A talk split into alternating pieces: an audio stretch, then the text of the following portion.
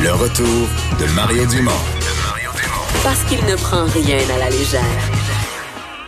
Il ne pèse jamais ses mots. Cube Radio.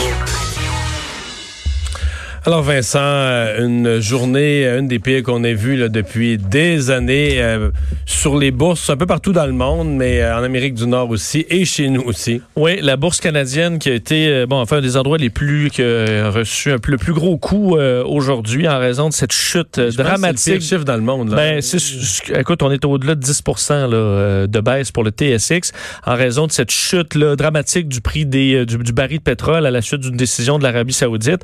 Alors ça a vraiment euh, bon impacté les marchés de façon dramatique. Je vous le disais, le TSX, mais le Dow Jones aussi qui termine la journée à moins 7,8 Il faut se rappeler qu'on est à la suite d'une série de baisses. Euh, et juste la baisse d'aujourd'hui, il faut comprendre qu'on en additionne. Là.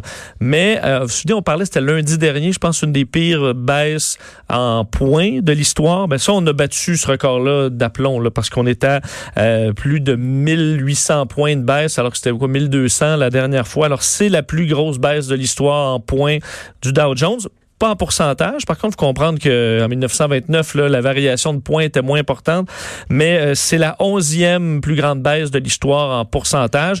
Alors, c'est presque le top 10, hein, parce que la majorité du top 10, c'est des 8 là, On est à 7,8 Et quand on voit les dates de ces baisses-là, c'est du 1987, donc euh, euh, chute boursière, 1929. on voit également du 2008. Alors, vraiment des, des, des, époques qui ont été marquantes au niveau de la bourse. Alors, vraiment une chute assez c'est euh, importante. Est-ce qu'on aura un rebond demain? Ou au contraire, on se dirige vers une autre semaine marquée par des chutes? Ben ça, euh, c'est à suivre. Alors que je vous rappelle euh, que le Canada a confirmé un premier décès hein, du coronavirus en Colombie-Britannique. Ça s'est confirmé dans les dans les dernières heures. Alors une personne qui avait qui était qui avait contracté donc du moins été diagnostiquée la semaine dernière, une personne âgée, alors que la Colombie-Britannique bon annonçait que cinq nouveaux cas s'ajoutent, c'est 32 pour la Colombie-Britannique, 71 présentement au Canada.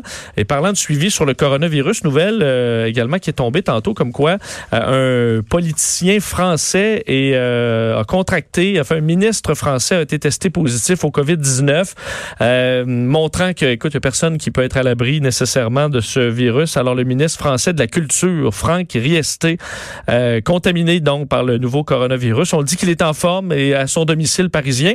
Le problème, c'est que il a passé plusieurs jours la semaine dernière à l'Assemblée euh, devant la Commission des affaires culturelles, donc a rencontré évidemment euh, plusieurs personnes euh, dans ce milieu-là, d'autres politiciens.